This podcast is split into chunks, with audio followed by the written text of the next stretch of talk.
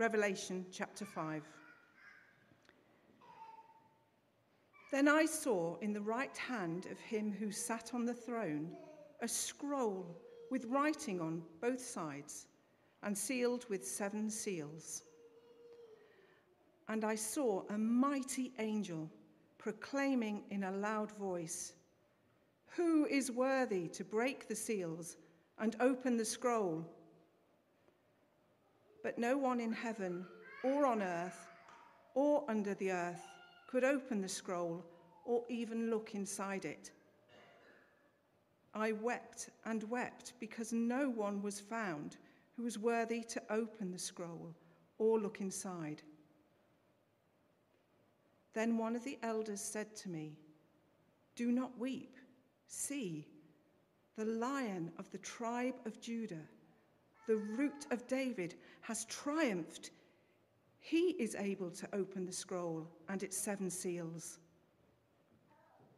Then I saw a lamb, looking as if it had been slain, standing at the center of the throne, encircled by the four living creatures and the elders. The lamb had seven horns and seven eyes, which are the seven spirits of God sent out into all the earth. He went and took the scroll from the right hand of him who sat on the throne. And when he had taken it, the four living creatures and the 24 elders fell down before the Lamb. Each one had a harp, and they were holding golden bowls full of incense, which are the prayers of God's people. And they sang a new song, saying, You are worthy to take the scroll and to open its seals, because you were slain and with your blood you purchased for God persons from every tribe and language and people and nation. You have made them to be a kingdom and priests to serve our God, and they will reign on the earth. Then I looked and heard the voice of many angels, numbering thousands upon thousands and 10,000 times 10,000. They encircled the throne and the living creatures and the elders. In a loud voice, they were saying, Worthy is the Lamb who was slain to receive power and wealth and wisdom and strength and honor and glory and praise. Then I heard every creature in heaven and on earth and under the earth and on the sea and all that is in them, saying, To him who sits on the throne and to the Lamb be praise and honor and glory and power forever and ever. The four living creatures said, Amen. And the elders fell down and worshipped. This is the word of the Lord. Thank you, Maggie. Fantastic. And really good to, to, hear it read and then to look at it once we've heard it read. I think that was an excellent suggestion and particularly helpful. And if you can keep it open for a few minutes, that would be great as well. Um, it is still just about New Year, isn't it? Uh, it's the second time I've seen some of you in, in 2023, the first time for others. I wonder how your New Year's resolutions are going this year, whether you're the kind of person who who likes to make them, who takes it seriously. I saw an article in, in one of the, the papers last week which had 23 resolutions for 2023. And if you've got as many as that, then you're doing better than I am, I, I have to say. Although when I looked, uh, many of them were a little bit kind of ordinary, it has to be said. It had things like make your bed every day um, and get outside more and uh, things like that. Uh, maybe you're the kind of person who, has, uh, who, who loves coming into a new year with some resolutions, but by the 8th of January has already given up. And uh, I imagine there might be one or two of you who feel a bit like that here. Uh, there was also an article, by the way, I saw last week saying it doesn't matter if you keep your resolutions or not. What matters is that even when you don't, you keep making new ones and don't stand still. And I think there might be some, some wisdom in that, possibly, possibly even some spiritual wisdom, recognizing that we are likely to get things wrong along the way. Uh, but whatever we may have resolved around kind of subjects like our health and our hobbies and our family and, and those kind of things for the new year, I think there is always something of an opportunity for Christians as we turn over the calendar to just be reminded and uh, who it is we worship and to, to, recommit ourselves to focusing on Him in the coming year. Um, some people like to start a new Bible reading plan at the start of the year. Uh, maybe you've done that. Perhaps it's a time just to, to just catch ourselves and recommit to, to being here week by week with God's people as we worship and encourage uh, one another. Uh, maybe to join a home group for the first time, or maybe to rejoin a home group, or to, to sign up for Hope Explored, or, or something like that. Um, but whatever you may have resolved to do, or may not have resolved to do, it all starts with keeping our eyes fixed on Jesus Christ as we start the new year. That's why we come to his word week by week, this book which speaks of Jesus from start to end and points us to him wherever we look. And we're going to be doing it later on this term as we go through some, some books from the Old Testament and the New Testament. But as a kind of one off as we start the year, just following on from, from the reminder we had with Dick last year of the character of God, we've got this passage in Revelation 5 which takes us right to the heart of the identity of Jesus, who he is, and what he has done for us. So let's have a look at that together. Uh, you may be thinking, as you sit here in church this morning, that Revelation feels a little bit weird. Uh, I know that's what some people think when, when we come to this book. And maybe that's you. It is full of strange images and scenes, isn't it? And it generates all kinds of responses. You know, some Christians get obsessed with the book of Revelation and end up down all kinds of bizarre rabbit holes of interpretation and predictions about the future and things like that. Um, other Christians largely try to avoid the book of Revelation and keep well clear of it and say, let's just, let's just stick with the things that we know, if that's all right. Um, I want to say neither of those is the best approach to take. It is important. As the very first verse of the book of Revelation says, this is the revelation of Jesus Christ. It's his gift to us.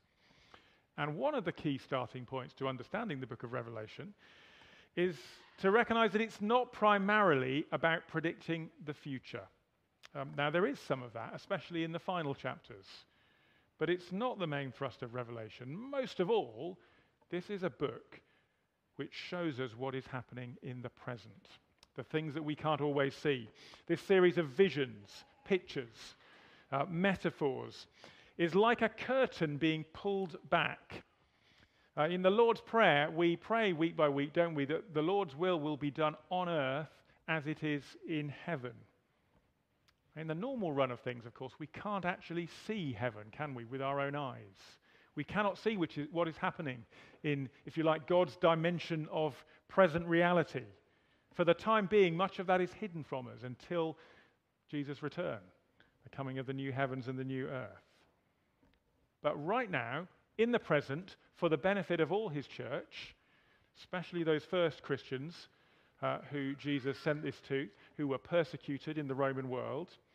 Right now, in these chapters, it's like a curtain is pulled back so that we get a glimpse of what is happening in the throne room of heaven, even while we meet here on a Sunday, even while we go to work tomorrow, and all the different things that we do. Now, sometimes when a curtain is pulled back and things are revealed, it can be very disappointing, can't it? Um, you, might, you may well have seen, some of you may have not seen it for a long time, the film The Wizard of Oz. Do you remember that one? It's often on at Christmas. Don't know if it was this year or not. And there's that moment, isn't there, towards the end of the film where Dorothy and the others finally end up in front of the wizard, and there's this kind of great big head and this voice booming out and lots of smoke. But Toto the dog, uh, not deliberately, I think, or maybe it is deliberately, and anyway, he ends up pulling the curtain back, and suddenly all is revealed. And there's just this bloke operating this machine trying to look impressive, and that's all there is to it. There is no grand wizard at all. And Dorothy says something to him like, You're a very bad man, I think. To which he replies, I'm not a very bad man, um, but I am a very bad wizard, or something like that. Unlike that, when Jesus draws back the curtain on the throne room of heaven, it is not disappointing. We, don't, um, we are not left thinking, oh, is that all there is to it? Quite the opposite. We get this glimpse of God's sovereignty and his power, and this encouragement that, hey, this is a God who we really can trust. And the reason why this matters is because we get to see not just these, you know, some promises of a distant future, but a glimpse of what is happening now, out of sight much of the time. If you glance back to chapter 4 just quickly, the throne in heaven, which is described from verse 2 onwards, represents God's sovereignty right now, not just at some future point. And in chapter 5, this worship, those great words that we just heard uh, from all the hosts of heaven, it's, it's, it's worship coming from all the earth. The, the living creatures in verse 8 represent the whole of creation. The 24 elders represent all of God's people 12 tribes and 12 apostles. And their worship of Jesus is happening now. When we sing here and when we worship Him, we're joining in with the worship of heaven. And at the heart of it all, the key to what this passage says to us about Jesus is there in verses 5 and 6. As John is told, do not weep. And he's pointed to the God who is the lion and the lamb. Um, first of all, uh, there's this scroll back in verse 1 that's rolled up and sealed with seven seals. It contains God's plan for the world, his purposes for the salvation of the world. The seven seals show that at the moment it's completely sealed up, which means that his plan is not only unrevealed, but it's not carried out. The angel asks, Who can open it? But there's no one in the universe who can, which means God's plans cannot be executed. They cannot be carried out. No protection for his suffering people. No judgment of, of what is wrong and what is right. No ultimate triumph. No new heavens and new earth. It's no wonder that John weeps, is it? But then comes the lion who is the lamb. In John 5, John is told not to weep. Uh, sorry, in verse 5, John is told not to weep because there is one. There is one who is worthy to open this scroll, the lion of the tribe of Judah. And John looks and sees this lion, and he sees a lamb. No wonder people sometimes say Revelation is weird. It is unusual, isn't it? Uh, what is all of this? Uh, well, the lion, of course, is Jesus. We know that. We've been singing about it already this morning. Uh, and we can make sense of it. It, it. it, adds up, doesn't it? We know a bit about lions. They're, they are the king of the jungle, they're the top predator of the plains. Um, I gather when, when a cheetah or a hyena on the savannah uh, makes a kill, it eats it straight away because there's always the risk that if a lion comes along, it will be chased away and it will lose its feast. But when the lion has its dinner, well, it can go to sleep next to it because it is, it's the king. It's the one who cannot be chased away. There's a re- reason Disney called its film The Lion King, isn't there? It's what a lion represents.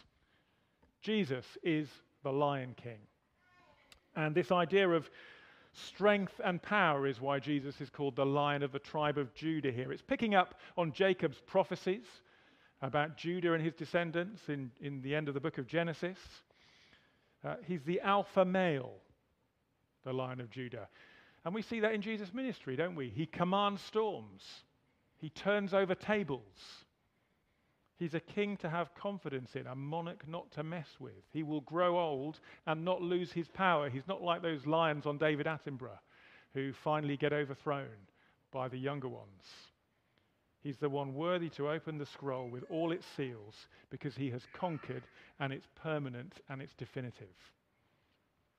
But then, imagine John's surprise, maybe not so surprising to us because we've heard it before, but he turns and he looks to see what this great lion is like.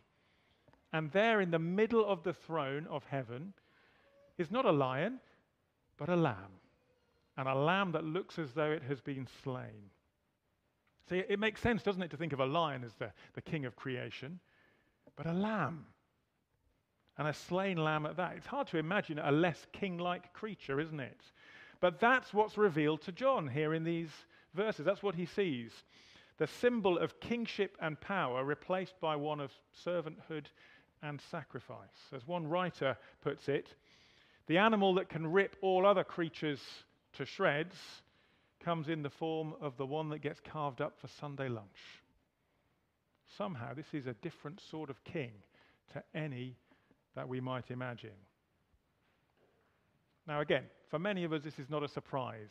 If you know the gospel, perhaps it seems obvious how Jesus can be both the lion of Judah and the lamb that was slain. But I want to suggest that we mustn't take this strange and surprising image for granted. And that once again, as we head into this new year, it is good to be reminded of our Lord, who is both the lion and the lamb, the conqueror and the sacrifice, and keep that at the forefront of our minds. I think sometimes in churches we tend to emphasize the slain lamb and need to be reminded that he is still the conquering lion. In fact, the seven horns on the lamb are a symbol of his power and authority. The seven eyes represent the fullness of God's Holy Spirit, filling him as he carries out all of God's sovereign plans. Uh, there is something very right about remembering and recognizing that Jesus came to us weak and helpless. In many ways, that's what Christmas is all about, isn't it? Uh, the baby born in the manger, the great cost involved in becoming human and stepping into the darkness to bring us into the light. But we mustn't think that when Jesus did this, he suddenly became powerless uh, and at the mercy of his enemies, because that is not the case. It's not that Jesus can do nothing to help himself in his ministry. Just look at his miracles and what he does. No, it's that he chooses not to do that. That's what it means for him to be the lion who is also the lamb. Uh, you might remember when Jesus is arrested uh, in the garden in Matthew 26 when his disciples start to draw swords and one of them chops off the, the ear of the servant of the high priest. And Jesus tells them to put their swords away and says, Do you think I cannot call on my Father and he will put at my disposal more than 12 legions of angels? He could do that, but he doesn't. That's the key thing about Jesus. He could destroy the sinful, but he chooses not to. Throughout his life, even at the cross, he is the lion of Judah. He's able to blast his enemies with nothing more than a word if he chooses to. He is sovereign, he is wild, he's not tame, he's in control. He chooses his own course. No one else chooses it for him, and he chooses the course of the Lamb. And that is the power of this vision for us if we want to seek to be those who follow him in 2023. It's the fact that Jesus is both the conquering lion who is able to bring judgment and destruction on everything and everyone who deserves it, but who doesn't. That's what makes the cross so amazing because he is the lamb. Uh, when we read The Lion, the Witch, and the Wardrobe, or maybe you've watched the film of it, what is it that makes the, the scene of Aslan's death at the stone table so moving? In many ways, it's not that he can't fight back because he could, but it's that he doesn't. He chooses not to. And that is what Jesus is like for us. So, what difference does this make for us um, in our lives as individuals and collectively uh, as a church as we head into a new year?